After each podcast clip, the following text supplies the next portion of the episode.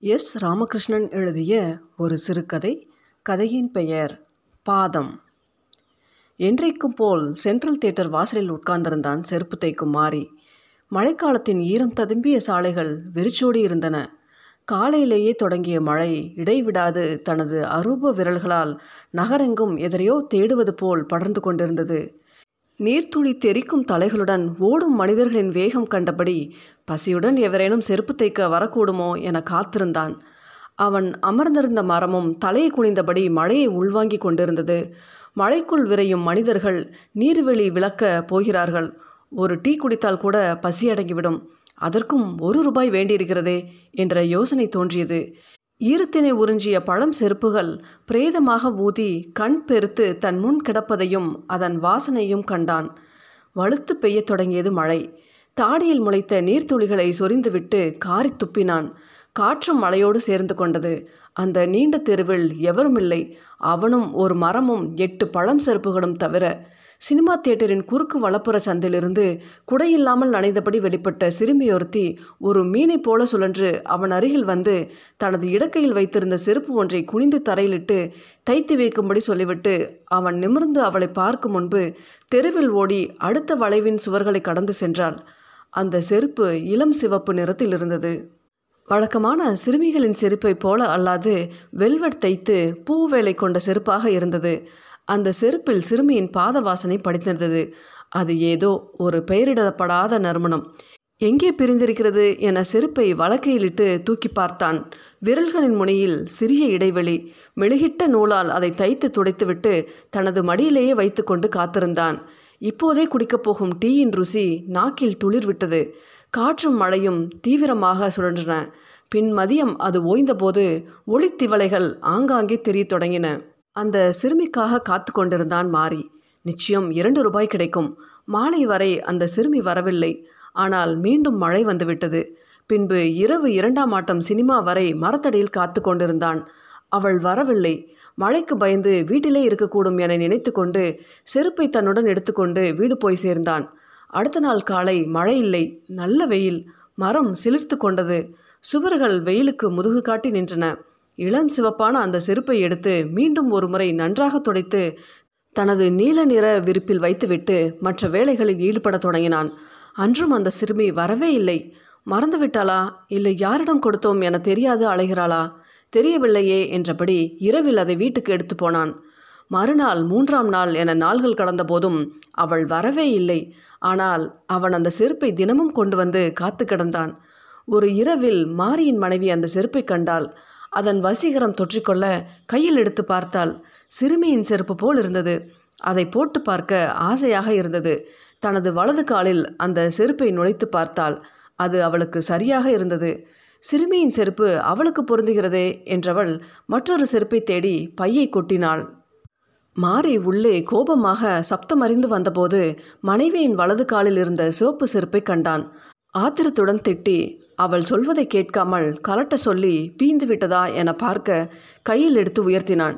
கிழியவில்லை. சிறுமியின் செருப்பு இவளுக்கு தைத்தது போல சரியாக இருக்கிறதே என்ற வியப்புடன் அது ஒற்றை செருப்பு என பிடுங்கில் பையில் போட்டு கட்ட முயன்றான். அவள் முணுமுணுத்தபடி பின்வாசலுக்கு போய்விட்டாள். செருப்பு அவனுக்குள்ளும் ஆசையை தூண்டியது. போட்டு பார்க்கலாம் என தனது வலது காலை சிறிய செருப்பில் நுழைத்த பொழுது அது தனக்கும் சரியாக பொருந்துவதை கண்டான். விசித்திரமாக இருந்தது. இரண்டு வேறுபட்ட அளவு கால்களுக்கு எப்படி ஒரே செருப்பு பொருந்துகிறது? அவனால் யோசிக்க முடியவில்லை. எப்படியோ உரியவரிடம் அதை ஒப்படைத்து விட வேண்டியது தனது வேலை என்றபடி பையில் போட்டுக்கொண்டான். மறுநாள் பகலில் உடன் தொழில் செய்யும் நபரிடம் இந்த செருப்பின் விசித்திரம் பற்றி சொல்ல அவன் தனது வலது காலை பொருத்தி பார்த்தான். அவனுக்கும் சரியாக இருந்தது. இச்செய்தி நகரில் பரவியது. நீல நிற துணியில் வைக்கப்பட்ட அந்த செருப்பை போட்டு பார்க்க ஆசை கொண்ட பலர் தினமும் வந்து அணிந்து தனக்கும் சரியாக உள்ளதை அதிசயித்து போயினர். அந்த செருப்பு ஒரு வயது குழந்தை முதல் வயசாளி வரை எல்லோருக்கும் பொருந்துவதாக இருந்தது. அதை காலில் அணிந்தவுடன் மேகத்துணுக்குகள் காலடியில் பரவுவது போலவும் பனியின் மிருது படர்வது போலவும் உதடுகளை விட மிருதுவாக தனது பாதத்தினை முத்தமிடுவதாகவும் பலர் கூறினர். அவன் வராது போன செருப்புக்குரிய சிறுமியை நினைத்து கொண்டான். கோடை காலம் பிறந்திருந்தது. எண்ணற்ற சிறுமிகளும் பெண்களும் ஆண்களும் அந்த விந்தை செருப்பை அணிந்து பார்த்து போயினர். அதை அணிந்து பார்க்க அவர்களே பணம் தரவும் தொடங்கினர். தினசரியாக பணம் பெருகிக்கொண்டே போனது. அவன் மற்ற வேலைகள் எல்லாவற்றையும் விட்டுவிட்டான். தினசரி அந்த ஒற்றை செருப்பை சுற்றி எடுத்துக்கொண்டு வந்து அதே இடத்தில் காத்து கிடப்பான். வருடங்கள் புரண்டன. அவன் பசு இரண்டு வாங்கினான். வீடு கட்டி கொண்டான். அவன் வாழ்வு நிலை உயர்ந்து கொண்டே போனது. இப்போதும் அந்த சிறுமி வரக்கூடும் என்று பலர் முகத்தின் உடையும் அவளை தேடிக்கொண்டே இருந்தான். அவள் இப்போது பருவ பெண்ணாகி இருக்கக்கூடும் என அவனாக சொல்லிக்கொள்வான் அவன் வருவதற்கு முன்பாகவே காலையில் பலர் மரத்தடியில் அவனுக்காக காத்து நிற்பார்கள். அணிந்து பார்ப்பார்கள். முகத்தில் சந்தோஷம் பீரிடும். கலைந்து போவார்கள். இப்படியாக மாரியின் முப்பது வருடம் கடந்தது. அவன் வயதாகி இருந்தான். அந்த வருடம் மழைக்காலம் உரத்து பெய்தது. ஓர் இரவில் செருப்போடு வீடு திரும்பும் பொழுது அதை திருட முனைந்த இருவர் தடியால் தாக்க பழமிழந்து கத்தி விழுந்தான். யாரோ அவனை காப்பாற்றினார்கள். செருப்பு திருடு போகவில்லை. ஆனால் தலையில் பட்ட அடி அவனை பலவீனம் அடைய செய்தது. வீட்டை விட்டு வெளியேறி நடக்க முடியாதவனாகி போனான். அந்த சிறுமிக்காக அவன் மனம் காத்து கொண்டே இருந்தது.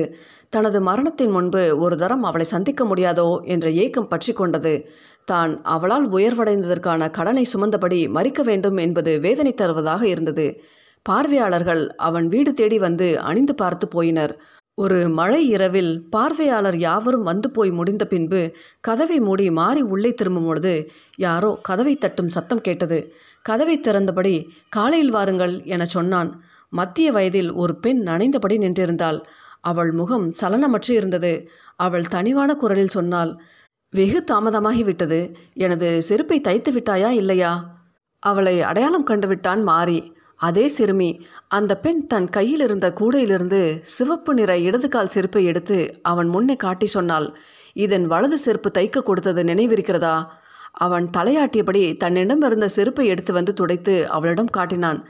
சிரித்து கொண்டபடி பார்த்தாள். அவள் கைகளில் தந்தபடி அதன் விந்தையை எடுத்து சொன்னான். இந்த செருப்பு உலகின் எல்லா பாதங்களுக்கும் பொருந்துகிறது. அவள் ஆச்சரியமின்றி தலையாட்டினாள். தன்னிடம் இருந்த நாணயம் எதையோ அவனிடம் செருப்பு தைத்த கூலியாக கொடுத்துவிட்டு கூடையில் அந்த செருப்பை போட்டாள். இந்த சொத்து வாழ்வு யாவும் அவள் தந்ததுதான். அவள் யார் என அறிய ஆவலாகி கேட்டான். பதிலற்று சிரித்தபடி மீண்டும் மழையில் வெளியேறி சென்று விட்டாள். தெருவின் விளக்கு கம்பம் அருகே வந்து நின்ற அவள் கூடையில் இருந்த இரண்டு செருப்புகளையும் எடுத்து தரையிலிட்டு காலில் அணிய முயன்றாள். அவள் கொண்டு வந்த இடது செருப்பு சரியாக பொருந்தியது. தைத்து வாங்கிய வலது பாத செருப்பை அணிந்தபோது அது பொருந்தவில்லை. சிறியதாக இருந்தது.